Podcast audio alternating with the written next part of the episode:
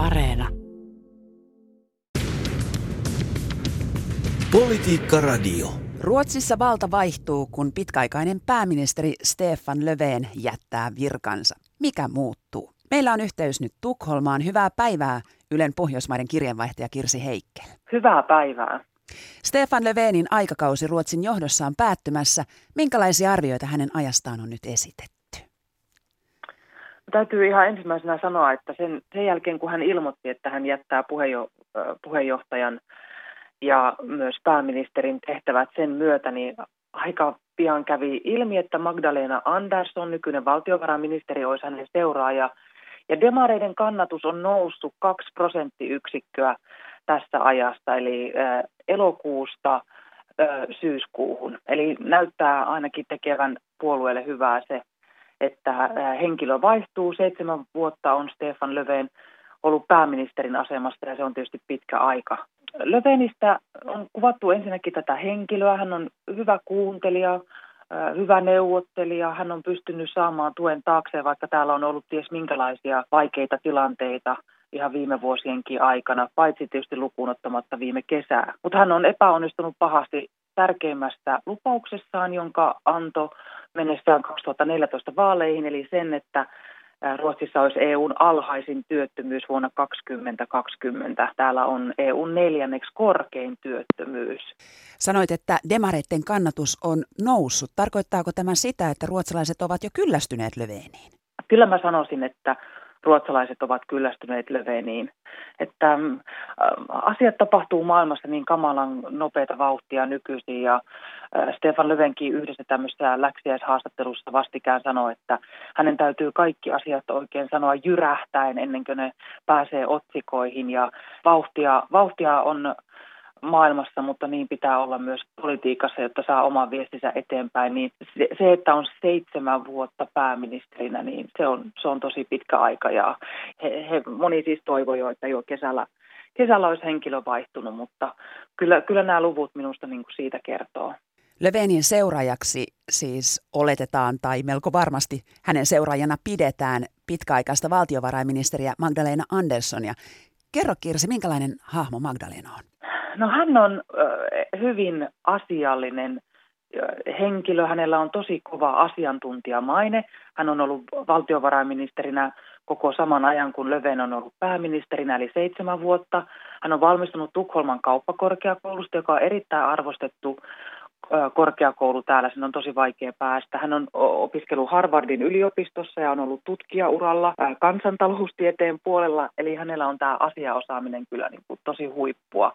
Ja hän on myös entinen kilpauimari, eikö, eikö tämmöinen kilpailu urheilun puolella kanssa sovi hyvin politiikan kilpailuun, mutta sitten, sitten hän ei ole se, mitä Löveen on, eli, eli sellainen äh, mukava hahmo, joka tulee neuvotteluihin ja hakee ratkaisua ja pystyy löytämään sen kompromissin, vaan häntä kuvataan, että hän on, hän on tiukka ja välillä aika joustamaton. Ja e, nyt onkin tulossa jo syksyllä sellaisia asioita, että mistä hänen, hänen pitäisi löytää kompromissia, niin tämä on, tätä on jännä seurata, että pystyykö hän siihen, mistä Stefan Löfven on ollut tosi hyvä.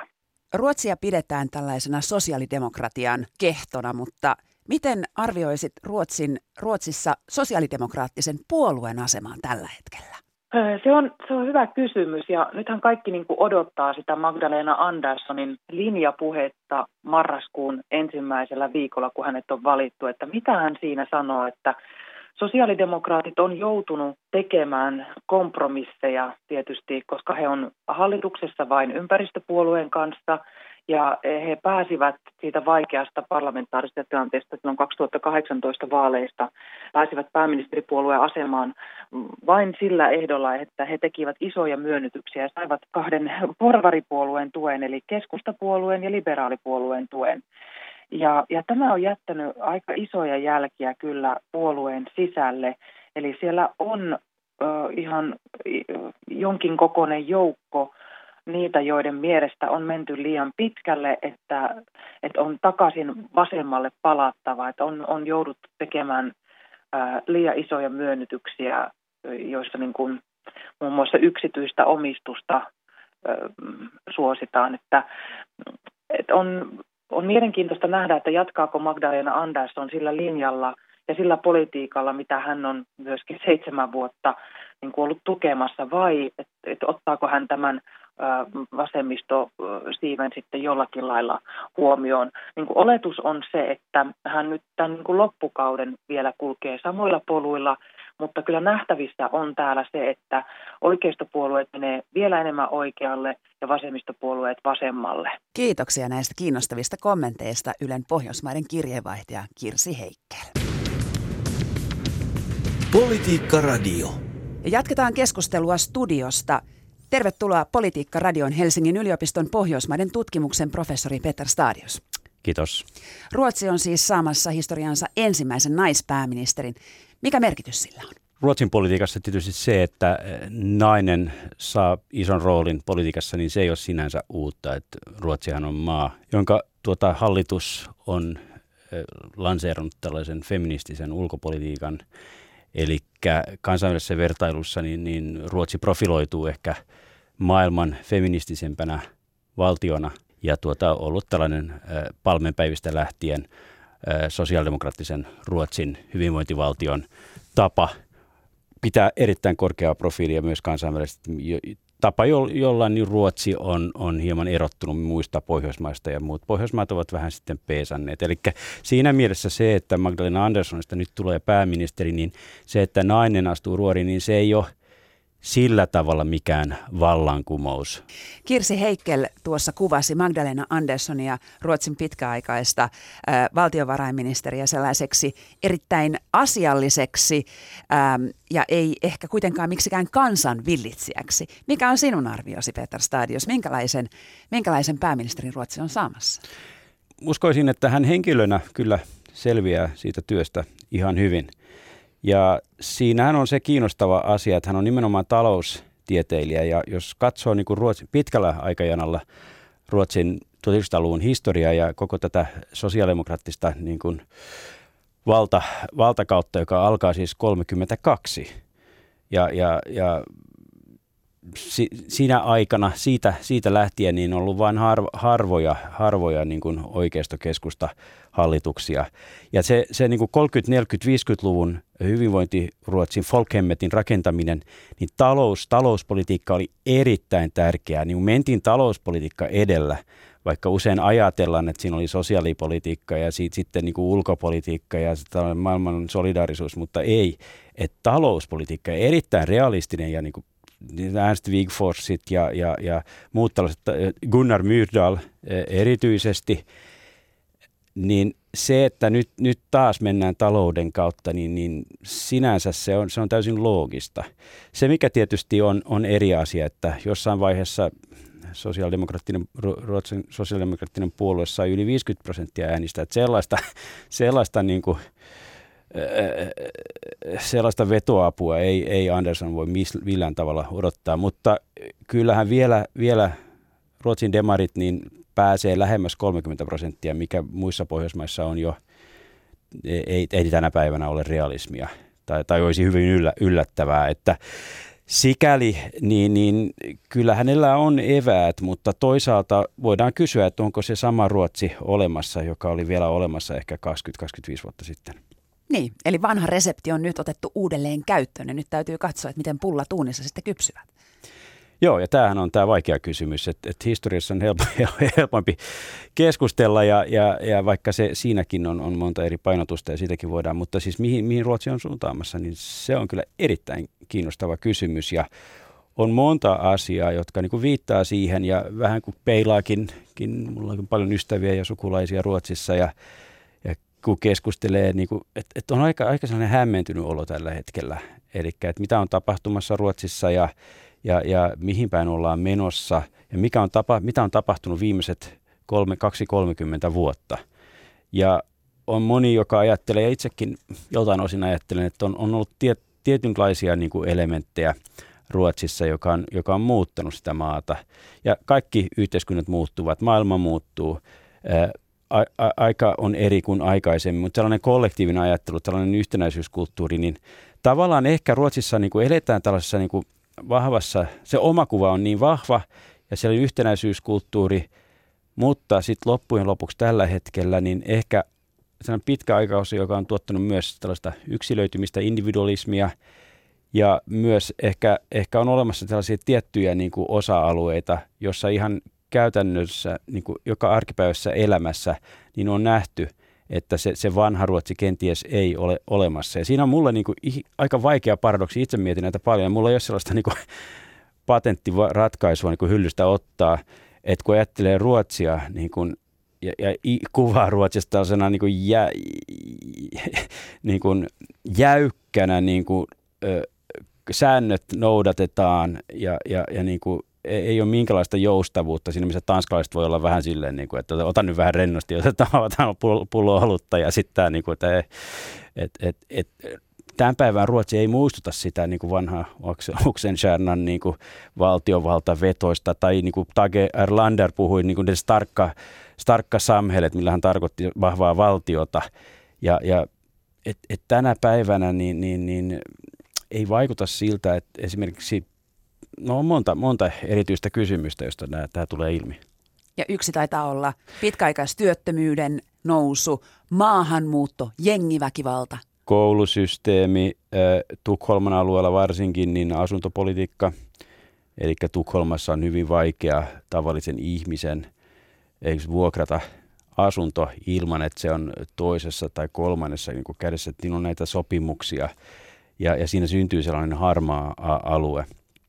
Ja koululaitos tietysti, niin, niin 90-luvulla tehtiin oikeistohallituksen, tai, tai, tai oikeistohallituksen aikana tämä, tämä vapaa-koulu, koulu tota, laki. Ja, ja se tarkoitti sitä, että, että osittain yksityistettiin tällaisen moninaisuuden nimissä, mutta samalla tavalla, samalla myös niin kuin valtiovalta tai budjeteissa ei satsattu kouluihin, niin jos vertaa Ruotsia ja Suomea, niin siinä ehkä Ruotsin koulu noin yleisesti ottaen on, on niin kuin paljon huonommassa hapessa.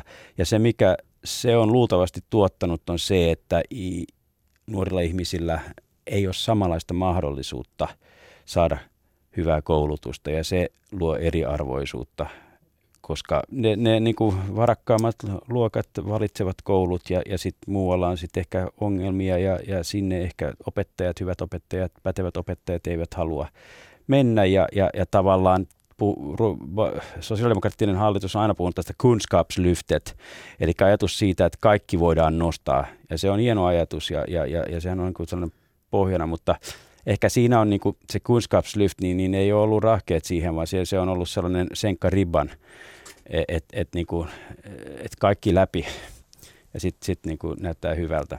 Politiikkaradion studiossa on vieraana Helsingin yliopiston Pohjoismaiden tutkimuksen professori Peter Stadius. Minkälainen blokkipolitiikka Ruotsista on kadonnut? Näyttää siltä, että tämä blokkipolitiikka, joka 2000-luvun tällainen tuote, jossa on selkeä oikeisto-keskustablokki, allianssen, allianssi ja sitten äh, vasemmistoblokki, joka siis tähän asti on ollut joko sosiaalidemokraatit yksin vähemmistöhallituksena tai kuten nyt sosiaalidemokraatit ja äh, ympäristöpuolue ja sitten vasemmistopuolue tällaisena tukipuolueena hallituksen ulkopuolella, joka nyt siis kaatoi sen. Eli meillä on ollut selkeä niin kuin vasemmisto ja oikeisto blokki, oikeisto-keskustablokki. Eli se on tarkoittanut sitä, mikä on ollut aika kiinnostavaa, jos verrataan Suomeen esimerkiksi, jos meillä on nämä laajat koalitiot. Eli Ruotsissa, kun on menty eduskuntavaaleihin, niin kaikki, kaikki, kaikki puolueet, puolueenjohtajat, niin on ollut selvää, että mikä on se ohjelma. Ja äänestäjä tietää, että jos äänestää jomman kumman blokin puolueen edustajaa, niin äänestää tietynlaista ohjelmaa.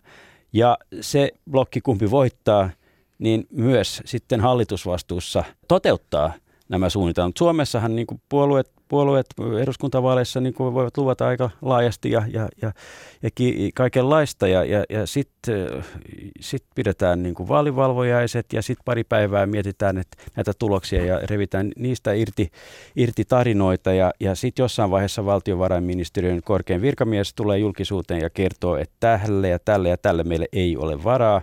Ja sitten ruvetaan hallitusneuvotteluihin. Ja sieltä tulee sitten putkahtaa ulos joku hallitusohjelma, jossa niin kuin ehkä kansalainen niin kuin äänestäjän, niin kuin, mitä nyt sanoisi, sanois, kuluttajasuoja on, on, on ehkä, ei, ei ehkä kaikkein, kaikkein paras, mutta meillähän on hyvät virkamiehet noin, noin yleisesti, niin kyllä tämä Suomi, Suomella menee hyvin. Mutta siis Ruotsissa tämä blokkipolitiikka on nyt murtumassa, eli keskustapuolue, osittain liberaalipuolue, niin vähän silleen rakoilee, että kumpaan suuntaan mennään. Ja historiallisesti tietysti tämä punamulta on, on, on niin kuin myös Ruotsissa se, se, se tausta, kuten meillä Suomessakin.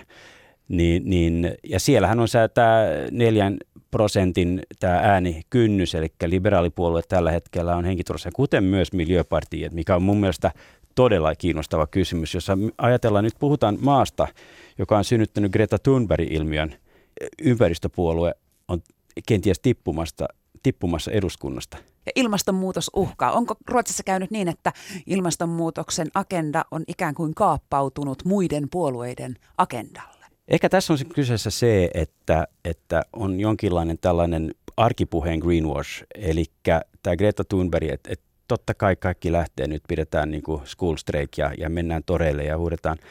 Mutta sitten kun oikeasti lähdetään katsoa, että et mitkä on ne poliittiset päätökset, niin kuinka moni eh, hyvinvoiva ruotsalainen on, on valmis luopumaan Volvostaan, villastaan – No vauvasta, tätä hauasta ei tarvitse luopua, mutta Vuve, Villa, Villa Volvo Vuve.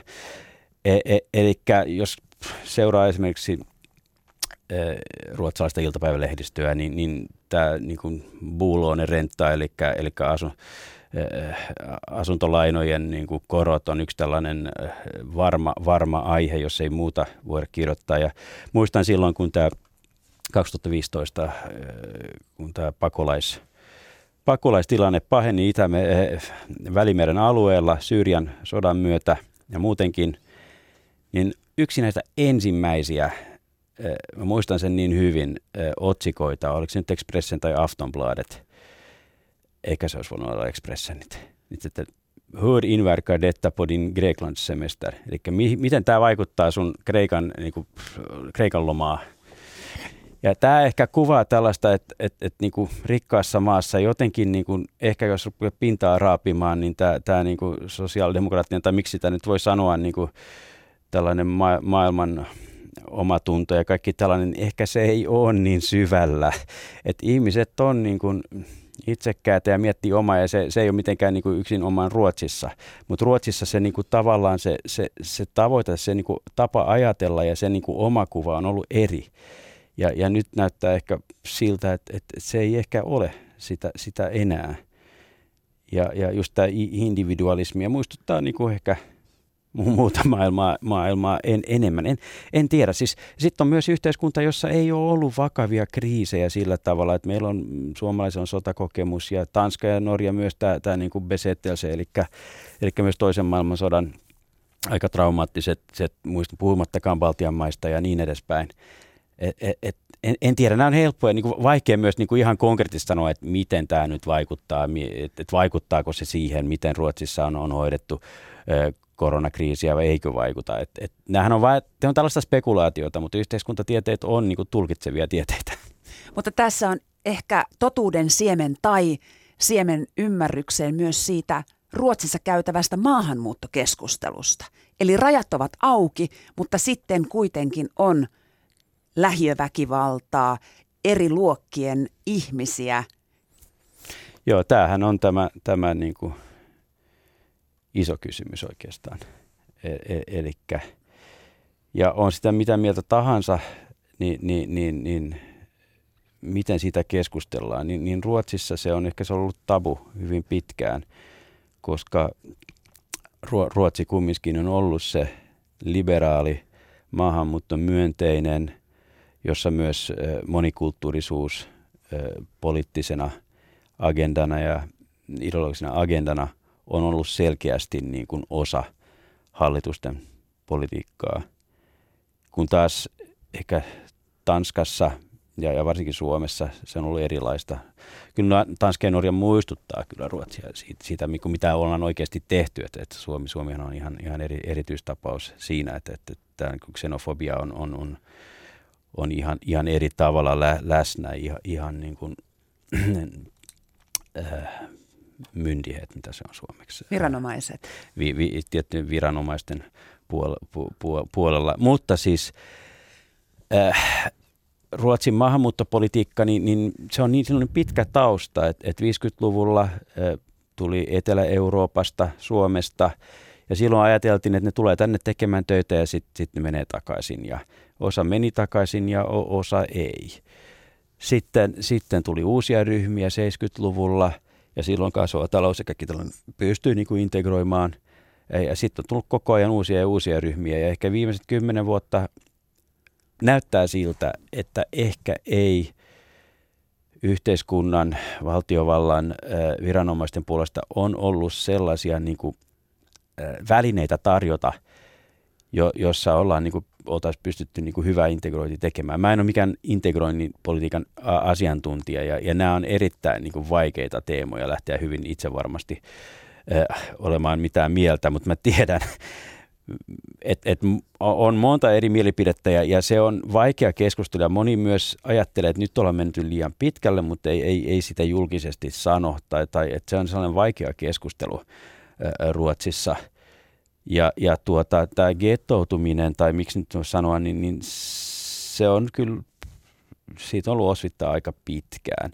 Eli kärjisesti voisi sanoa, että, että tällainen ruotsalainen – oma identiteetti ja ruotsalainen kulttuuri tälle Medelsvensson, niin, niin on halunnut olla monikulttuurinen, on halunnut olla, olla myönteinen, mutta sitten aidosti ei ehkä ole halunnut nähdä, että, että maastaan tulee joku Amsterdam tai, tai New York, mikä New York oli ehkä 130-40 vuotta sitten. Et si, sellaisen niin kuin, vision ei ole niin kuin, älyllistä kapasiteettia. Mutta yksi fakta on olemassa ja se on ruotsidemokraattisen puolueen olemassaolo ja sen kannatus, joka on kuitenkin jatkuvasti ollut yli 10 prosenttia. No nyt viimeis, viimeisinä vuosina, eli, eli siitä on tullut nyt tällä hetkellä kolman, kolmas suuri puolue. Ja, ja toisaalta kyllä pien, pienemmin kuin sekä, sekä kuin nämä pääpuolueet, sosiaalidemokraatit ja, ja, ja oikeistopuolueen moderaaterna. Mutta nehän tuli sitten niinku hiipi sitä si- siihen neljään prosenttiin ja sen yli 2010 taisi olla, kun ne pääsivät e, e, Ruotsin eduskuntaan ensimmäisen kerran. Ja, ja siitä lähtien niin, niin tasa, taas tasa varmasti niin, niin se, se tavallaan se vankin, vankin kannattajakunta on, on Skoonessa, maaseudulla varsinkin pienissä kaupungeissa. Ja tuota, siinä on tietty tällainen niin kuin valtiovalta vastainen perinne myös, että Skåne, että Stockholm, niin että ne, ne ei ymmärrä meitä, miksi, ja ne puhuu jo eri tavallakin. E, ja sitten nyt on myös Värmlannissa ollut sellaisia mo, mo, monta, monta tuota kuntaa, missä, missä, missä Ruotsin demokraat ovat iso, isoin puolue. E, ja kyllä ne on niin tarttunut sellaiseen teemaan, josta moni ruotsalainen on, on huolissaan. Ja, ja ehkä niin demareilta kuin oikeistopuolueelta on niin kuin valunut äänestäjiä, että et, et sehän, ruotsidemokraatithan ei ole sillä tavalla niin kuin konservatiivinen tai u, u, taloudellisesti uusliberalistinen puolue, va, vaan muistuttaa sillä tavalla aika paljon suomalaisia perus, per, per, perussuomalaisten puoluetta, jossa tietysti on vielä vankempi tämä pienen ihmisten puolella se SMP-perinne mutta ehkä tämä nuiva puoli perussuomalaisista muistuttaa aika paljon Ruotsin demokraatteja. Ja Ruotsissahan on sitten ehkä vähän, vähän sellainen tiukempi perinne eh, ihan äärioikeisto. Ja, ja, ja siellä on kyllä, kyllä monta pesäkettä siinä, siinä puolueessa. Että, ja tietysti se, mitä nyt on aika tuttu, mitä, on, on se, että muut puolueet eivät ole tarttuneet edes ke, niin kuin ei nyt kepillä kosketella, että miten se nyt se oikea metafori suomiksi on. Ja, ja kysymys on, että mi, mi, milloin ja millä tavalla joku sitten ryhtyy yhteistyöhön ruotsidemokraattien kanssa ja, millä, mi, ja, ja, ja missä kysymyksissä ja millä tavalla. Eli se, että sosiaalidemokraatit sen tekisivät, on varsin epätodennäköistä. Tanskassahan pääministeripuolue, sosiaalidemokraatit, ovat ihan selkeästi niin kuin lähteneet tällaiselle maahanmuuttokriittisemmälle linjalle. Niin kuin, ja, mutta Ruotsissa se on, se on kyllä vaikea kysymys ottaen huomioon koko se, se lähihistoria ja, ja ajatus siitä, että integraatio voi onnistua ja Ruotsi on ikään kuin tällainen vahva moraalinen ääni maailmassa, niin, niin Ulof Palme kyllä kääntyisi haudassa, jos, jos Magdalena Andersson yhtäkkiä niin kuin rupesi puhumaan, että meidän pitää nyt niin kuin, ottaa maahanmuuttokriittisen linja. Et Suom- Suomessahan sosiaalidemokraattinen puolue vähän siihen suuntaan välillä pyörinyt, mutta ei, ei ehkä niin, niin selkeästi. Ja siellä tietysti niin sisäiset, sisäiset erimielisyydet on vahvoja, kuten kaikissa puolueissa.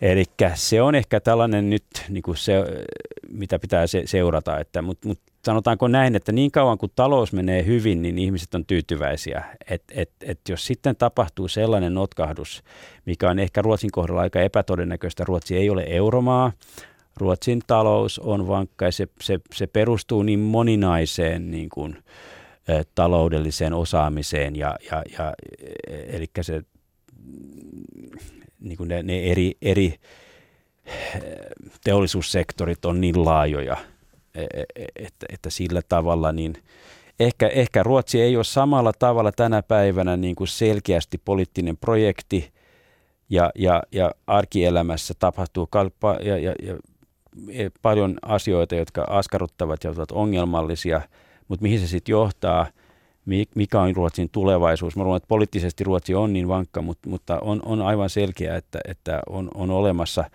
aspekteja tämän päivän Ruotsin, ruotsi, ruotsalaisesta elämästä, jotka tekevät monen ruotsalaisen kansalaisen arjen äh, vaikeammaksi ja huonommaksi kuin ehkä aikaisemmin. Ensi vuonna, ensi vuoden sy- syksyllä Ruotsissa on vuorossa parlamenttivaalit. Onko tämä liian aikaista alkaa jo spekuloida, minkälaisia asetelmia noita vaaleja varten? Koskaan ei ole liian aikaisinta spekuloida. No, toi, nyt, nyt Magdalena Andersson oli, ja sehän on aivan selvää, että hänet nyt, nyt istutaan puoluejohtajaksi ja, ja, ja, ja, ja tuota, pääministeriksi. Hänellä on nyt tämä vajaa vuosi. Ja hän tulee johtamaan tätä, tätä vaaliliikettä, ja, ja Stefan Löfven astuu sivuun ja, ja se, se, se toivo nyt laitetaan hänen harteille. Ja tulee olemaan erittäin kiinnostava nähdä, mistä hän tulee puhumaan. Mä veikkaan, että talous tulee olemaan sellainen, koska se on vahva ja, ja, ja Ruotsilla menee hyvin. Mutta tämä maahanmuuttokysymys voi olla vaikea hänelle. Että tuota, se on ehkä se kiino, kiino, yksi erittäin kiinnostava osa-alue. Sitten katsoa, että miten moderaattorina Ulf Kristiansson, niin, niin miten, miten paljon maahanmuuttokriittisyyttä hän ottaa siihen omaan, tai, tai se puolue, tässä, tässä puhutaan puolueesta, että et, et minkälaisella äh, taktiikalla lähtevät liikenteeseen. Mitä, mitä tulee Sverigedemokraattereilta, niin siinä ei ole mitään yllätystä.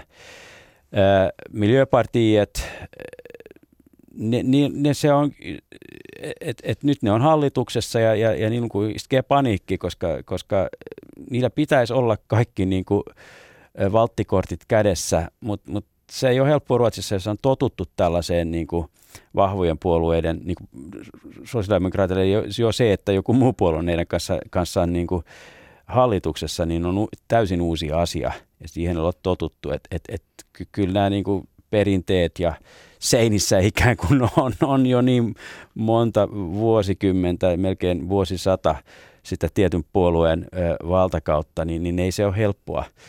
Et mitä nämä muut sitten, keskustapuolue, liberaalit, ö, niin ne, ne sitten ehkä niin kuin, ne satsavat pari korttiin ja, ja katsoo, katsovat, miten menee. Ja siinä puoluejohtajat ovat tärkeitä. Anni Lööf, hyvin suosittu, Ebba Busch kristillisdemokraatit, joka, joka on, on, on niin kuin är, ärhäkkä ja, ja niin kuin ne, jotka ovat samaa mieltä hänen kanssaan rakastavat häntä ja ne, jotka eivät ole samaa mieltä hänen kanssaan, on sitä mieltä, että hän on ärsyttävin henkilö.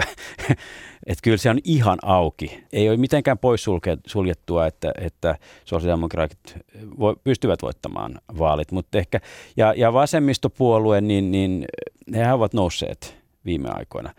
Mutta siinä on se ongelma, että jos demarithan ei välttämättä halua niitä hallitukseen, koska nehän on niin radikaaleja. Tulee mielestäni olemaan kiinnostavaa vajaa vuosi edessä. Kiitoksia vierailusta Politiikkaradiossa Helsingin yliopiston Pohjoismaiden tutkimuksen professori Peter Stadius.